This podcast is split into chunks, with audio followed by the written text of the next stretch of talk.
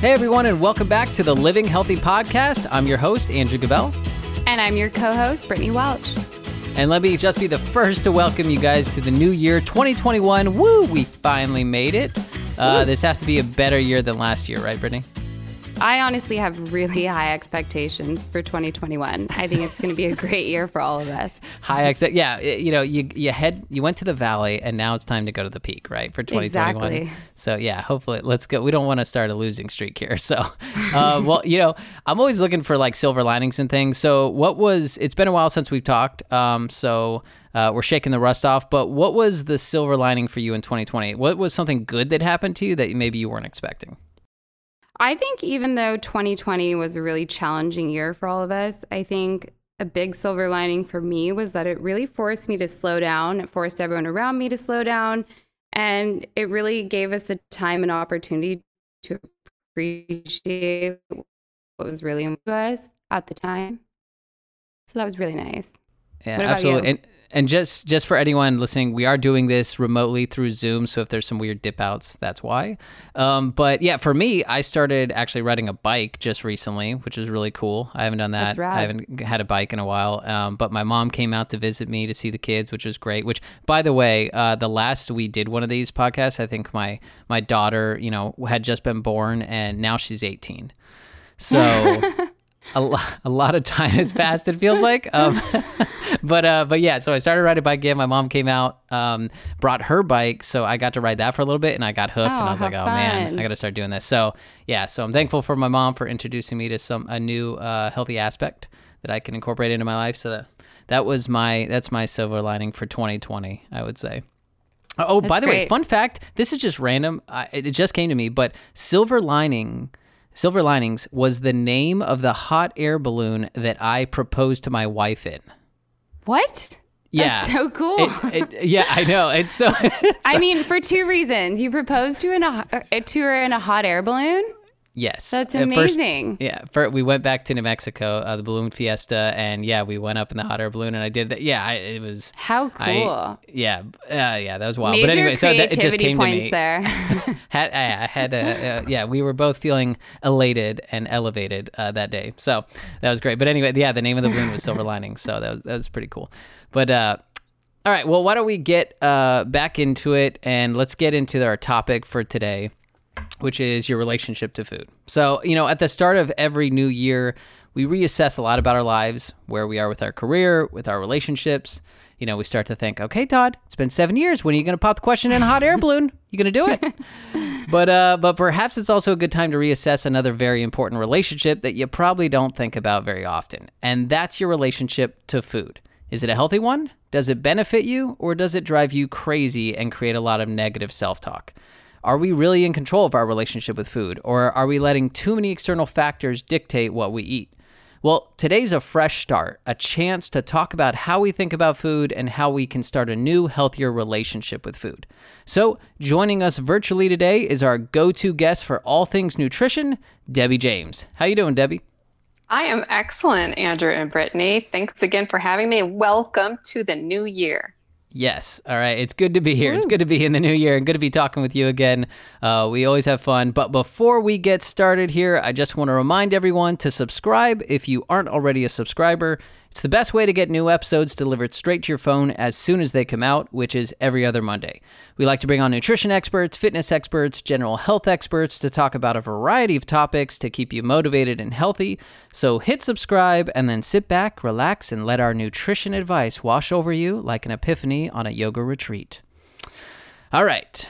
Thank you for subscribing. And now let's get on with the show. So, Debbie, first question we're talking about relationships with food, but what does it mean to have a relationship to food? We aren't asking people to go out and marry a stalk of celery or something, right? Certainly not. It doesn't respond that way. It might droop if you, if you don't keep it in water, I suppose. But, uh, you know, I would actually say that we have varying relationships, plural, with food.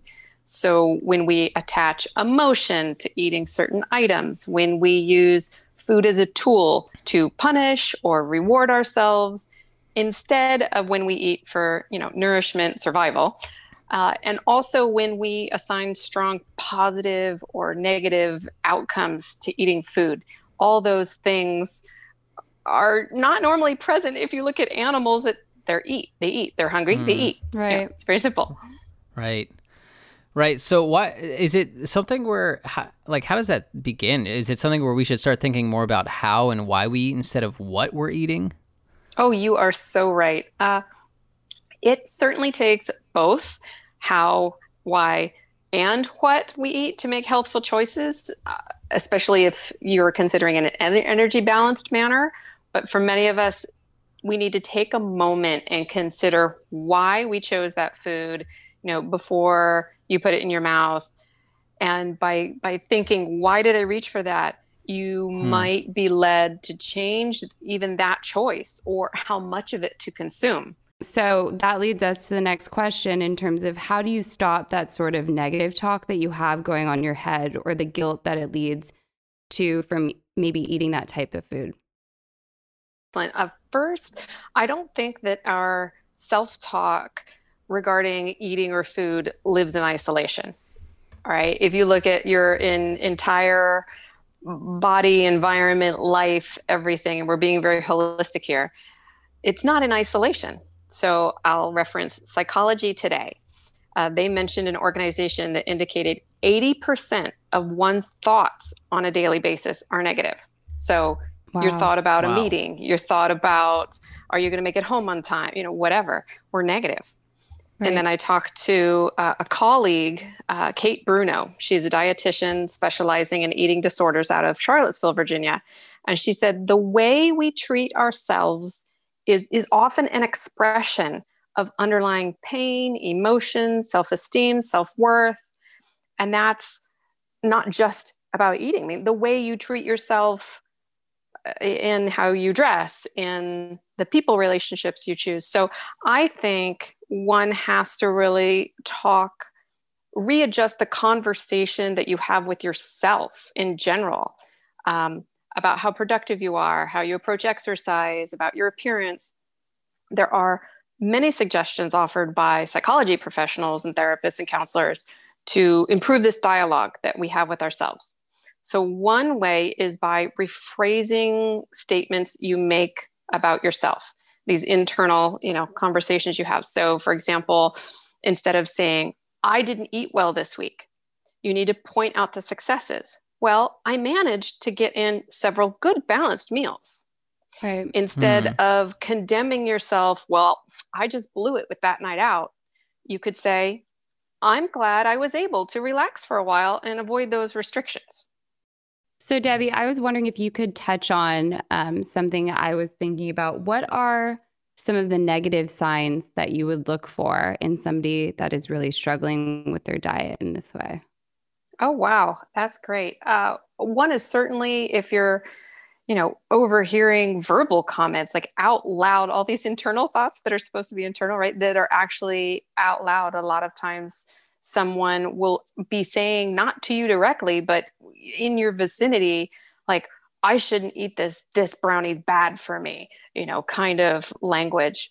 Yeah. But what I look for, which oftentimes family members or loved ones won't know about so this would be more about you than than someone else but a red flag that we tend to look for if someone is eating in private or secret or, or sneaking food then you know there's a lot of shame and blame and uh, that kind of negativity associated with it if they can't be honest with themselves to you know have it at the kitchen table and i right. think maybe maybe looking for some therapy or addressing that is is worth doing i think sometimes dealing with eating issues especially for people who are on the younger side it's a very emotional and embarrassing topic to discuss especially among friends and family i think or what would be your best advice in terms of going forward with somebody that you see struggling with that? What would be your best way of finding them help or seeking out help for them? I, I would definitely I know that the term eating disorders sounds strong to anyone mm-hmm. that's like, oh, that's only anorexia and bulimia. That's all clinically diagnosed, blah, blah, blah. But it's not.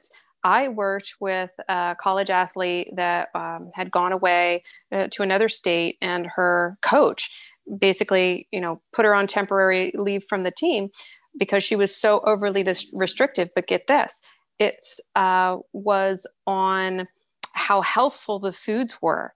And so she wouldn't eat anything wow. that didn't fit in her her paradigm. It didn't have necessarily to do with the calories or her weight. It was mm-hmm. just oh i can't eat anything that has an additive. I can't eat anything that has food coloring. I can't eat anything that and it just so her narrow became so small. Um, and and she needed uh, I referred her to an eating disorder specialist because those right. that team really deals with disordered patterns of eating, and that includes uh, the secret eating I was talking about. That includes binging. Um, there are binge drinkers too. Um, just like kind of gambling, it's right. you fall into it, and it's like this deep, bottomless pit uh, to climb out of. That you need help. Right. You know, on the negative self talk thing, it's like I know so many women. I I would say the percentages have to be crazy high, especially among women, on who talks like that. I hear women talk that way all the time. Like, no, I can't have that. Oh, I'd be bad if I had that. No, I, you know, and it's just like, man. Well, I told you last week I had that exact same. I would do that when I would go get a green juice. I would be like, no, I can't have the apple because it's too much sugar. But then, I mean, I could go. You'd right, go eat. Right. It's a very negative, this negative relationship, and it's it's weird how we view, view it in our heads because we don't really look at it as healthy. We look at it as how is our body going to look after. And I think a lot more people view it that way than viewing it from a right. healthy perspective. I think. Oh yeah, and then it, it, becomes like a, a, a it becomes a, a, social pressure thing, I would think, or a peer pressure right. thing, where it's like, okay, if you say that, and then your girlfriend's like, oh, I know, I need to blah blah. blah it just like recycles it and it fortifies it. It no one, one, no one wants to break away from the pack of being like the person that yeah. If you if you condemn trend, it and right? everybody else at the table can, oh yeah, French fries are the worst. They're gonna make your hips blah blah blah blah blah. then oh my gosh, the next time you go out together and you want to order french fries, you're not going to do it. I mean, you're just you you right. have that wall up. So that's probably one of the things you're going to go straight to the drive-through after on your way home. right. Yeah, that's a that's a great point. And so it's like to break that, you have to be like really willing to go against the tide of your f- group of friends. You really uh, but the reward possibly is that you unlock everyone else in your group that kind of wants to go that other way too, but they're all scared. So maybe you can be the strong one to to bring everyone around to a healthier relationship with food. Um, do you think when it comes to when you when it comes to like how, how you're talking about it, kind of like it's it's part of the issue. You know, there's a lot of negative self-talk, not just uh, around nutrition, but it seems like it's easy to get into kind of a neg a cyclical negative cycle cycle. I guess that was cyclical. Yeah, like a itself. spiral. That, yeah, a spiral, right. So how do you do you think nutrition is a good starting point to break that trend and then everything kind of begins to head the other direction? Or do you think nutrition is the hardest step compared to exercising or, you know, where where would you place that in, you know, a stopgap measure? Wow, it's definitely just one facet. And for some people it is the hardest and for mm-hmm. others maybe it's it's the exercise right because people are watching you and you have to look right. you know feel like you look a certain way um, but the, the, the changing how you think and talk about yourself maybe food isn't the first thing I'd I'd think of that conversation that self-worth the the being connected and you're worthy of love and affection and things like that. I think humans basically want to be uh, appreciated, connected, and, and loved. I think that's our primary, you know, drive and behavior. I think the food part, we get stuck in the psychology of uh, all the different reasons that we eat that aren't hunger, but I don't think it's the first thing in negative self talk. I, I, shouldn't say that as a dietitian. I should say it's the first thing. It's the most important thing. right, but it is, but it is an important aspect because it is something that, uh, you know, it, something that you're faced with every day is the need to eat. Like you have to eat, and so and the choices you make, you're constantly faced with what are you going to choose to eat, and so that puts that right in front of you. You have a choice to be negative, neutral, or positive about it every single moment you come in you know into that decision. So it does you do face it a lot. So I can see how if you took a different approach, you'd really have to kind of practice it um, initially to kind of break through. And and I agree with that. And it's taking sort of personal responsibility. You said all of these choices. And it, that's exactly what it is. For most of us that aren't, you know, bed bound and someone spoon feeding us, we we have a lot of right. options as in what we eat, when we eat, how much we eat, you know, who, who with and everything that those are our choices that we make. Right. Yeah, you know, it, it's interesting though, going off of choices, how we do have choices, but something that I was thinking about when I was thinking about, you know, having a relationship to food was that in all relationships, you, you trust is really important in any relationship.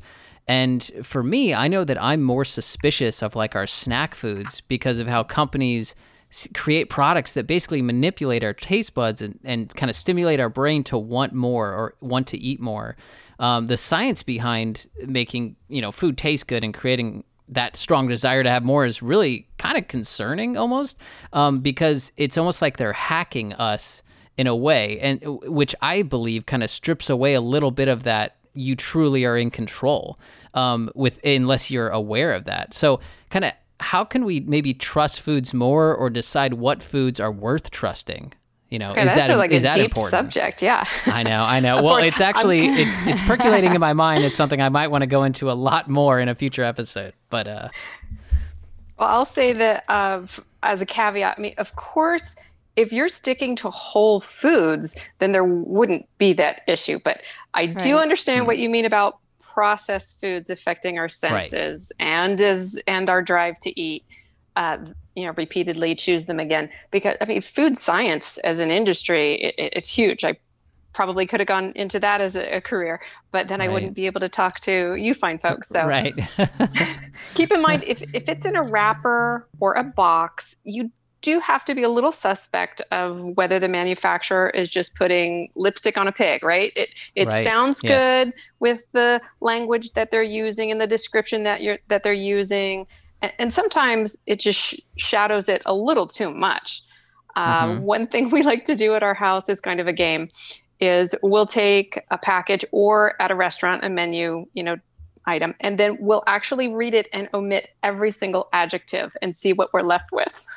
Huh. Interesting. Could say, you give us okay, an example of that? Wait. That sounds really interesting. Let's say that there's a snack cracker or something and the original version says, you know, this savory, delectable, crunchy snack fulfills your every hunger whim between meal. and so we read it and we're like, snack, whim, meal. You know, just take out every right, right. and see what you're left with. Yeah. Huh which is kind of funny. But right, take out all the fluffy language, the marketing, take the marketing out of it, and right. see what the real, what the actual item is, not the sizzle around the item. Right. Ooh, that's right. Yeah, yeah. But yeah, it, there's there's food science. There are things that are trigger our natural response to fat and sugar from our survival mechanism uh, that hit that ratio and say, mm, I want to eat that again.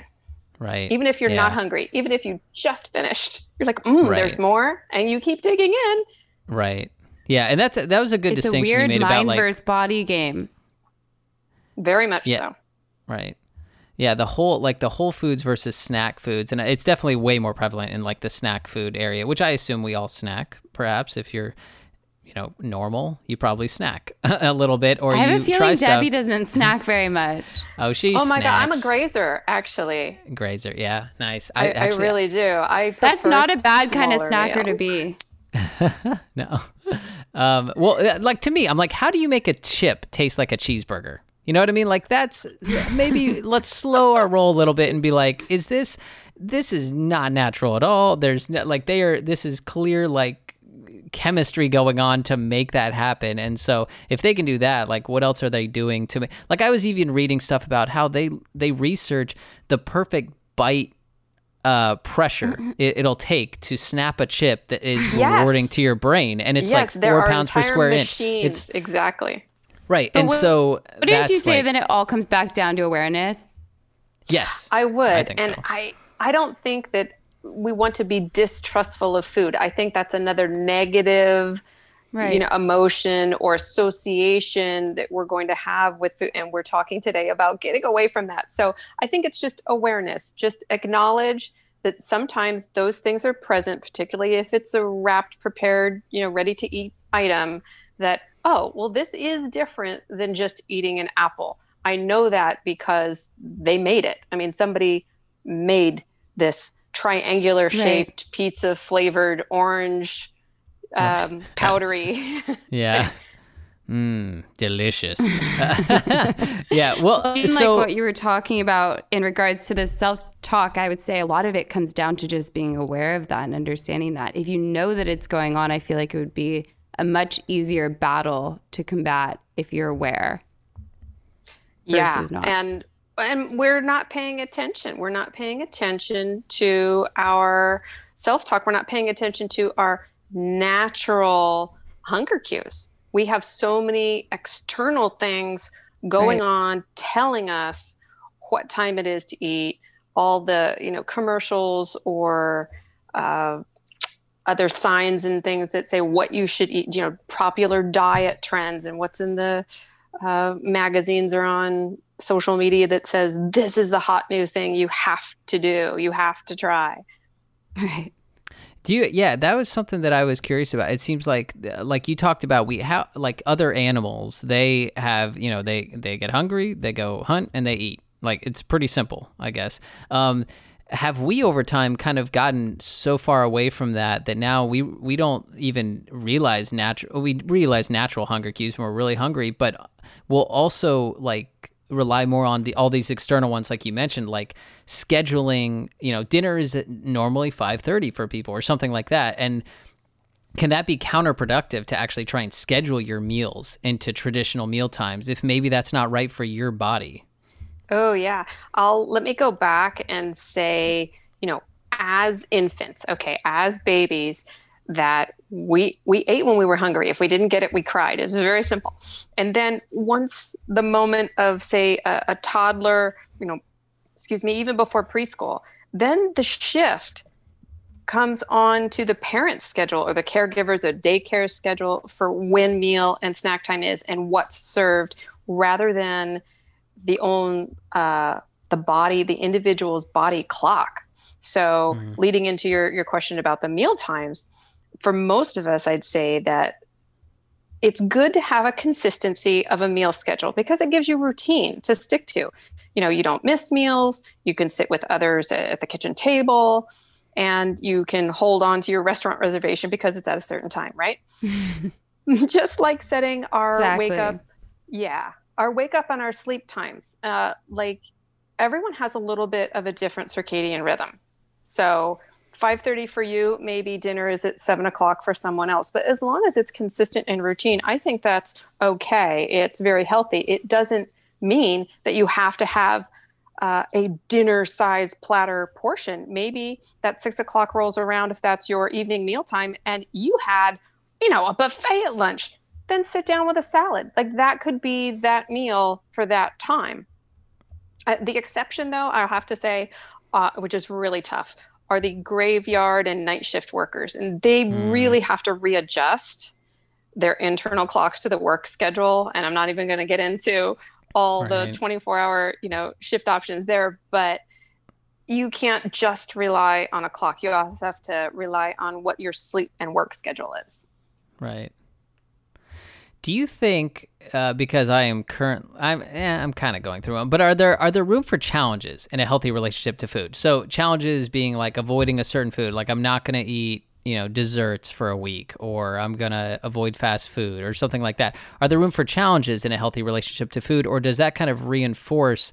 a negative relationship to food that certain things are are bad and I need to you know cut cut them out.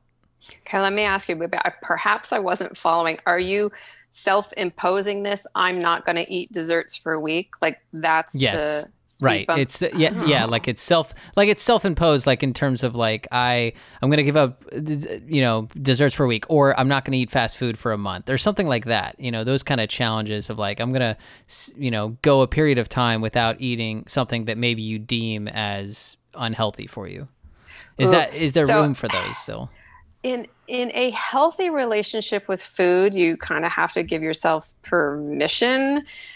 But in terms of and this is another podcast talk. Hello, audience. Uh, but in jumpstarting your diet, sometimes having a clean break from your present routine it can be beneficial. It's like wiping the slate, you know, clean, and doing something drastically different than what you're doing now. Really gets people motivated. Uh, some mm. folks work better on a little bit of moderation than an all or nothing. For those that have strong negative self-talk or you know issues there i don't think that uh, that all or nothing i'm not going to eat any dessert this week is healthy it, it's just setting yourself up for well what are you going to do what's plan b if you find yourself in this where you did. Okay well boom i had a milkshake on wednesday night. So is the whole plan off? You know right, are right. are you just starting every time you do that you're just saying a new week starts? Like so you can forgive yourself five times that week? Um, right. You really got to learn forgiveness. hello. Yeah a lot. Um, right. So more put, put put some numbers to it. Maybe you could say i'm only going to have dessert two nights this week so then oh i get i get to enjoy i get the pleasure but i get to choose and decide you know, is that going to be, you know, my family's house Friday night? Is that going to be when I'm cozy watching, you know, a movie on the sofa Sunday?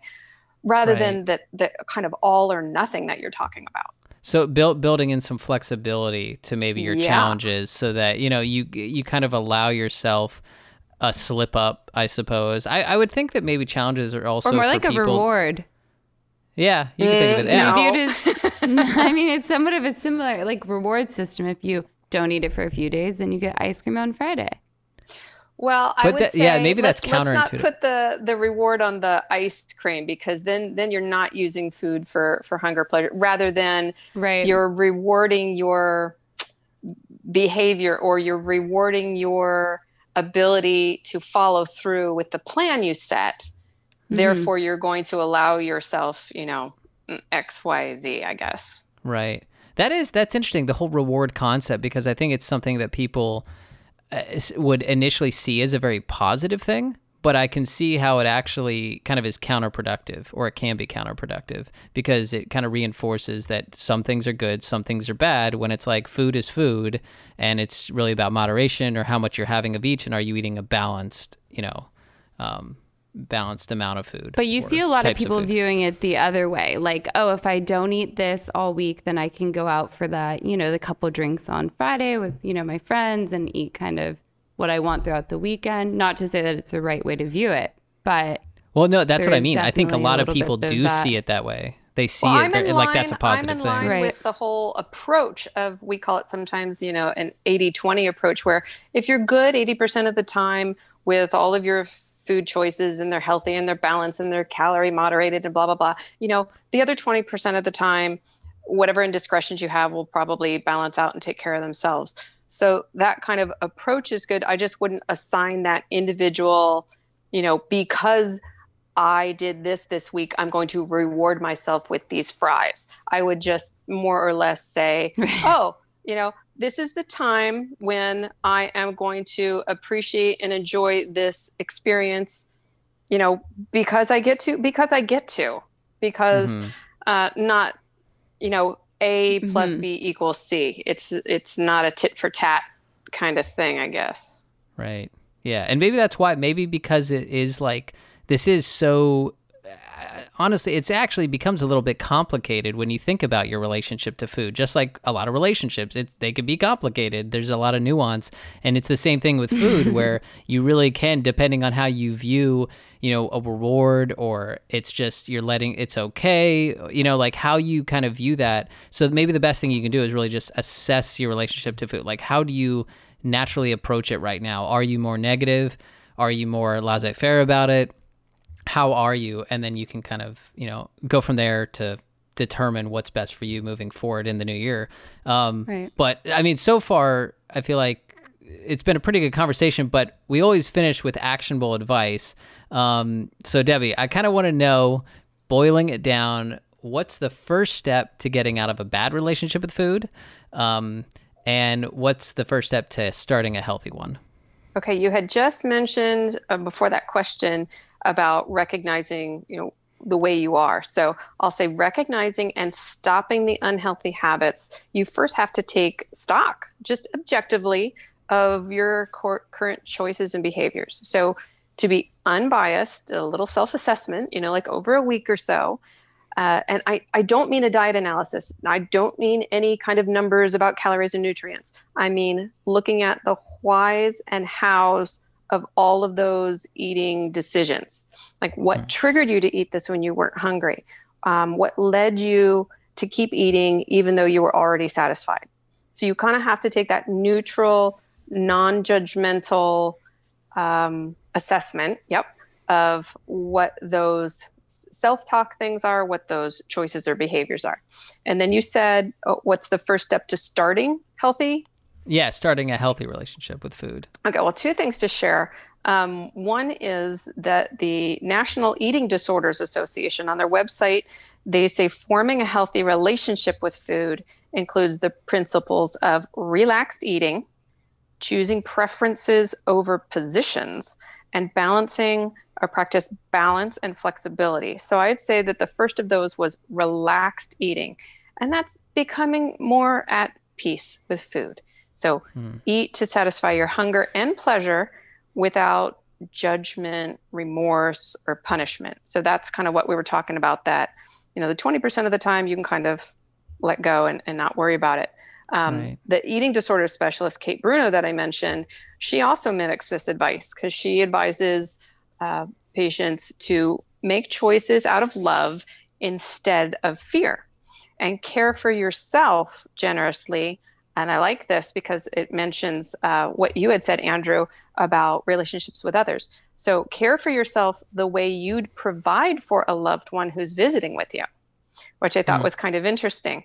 Um, you know, if if we live from a place of peace and acceptance and flexibility, your body's going to thank you and your relationship with food is going to begin to neutralize doesn't mean you're going to reach all of those you know goals and health outcomes you know that you want but at least it's not going to be with a bunch of tension and, and stress right right okay so i guess that's right. more than one step yeah it's, a, well, it's the re- rewind that and follow all those steps be it's more like relaxed. More right, right. Yeah. The acceptance of it's okay. You know, um, it's okay. It's gonna be okay. It's We're gonna whisper it to you. It's gonna be okay in 2021. All right. Well, thank you, Debbie, for joining us again on the show. We appreciate it.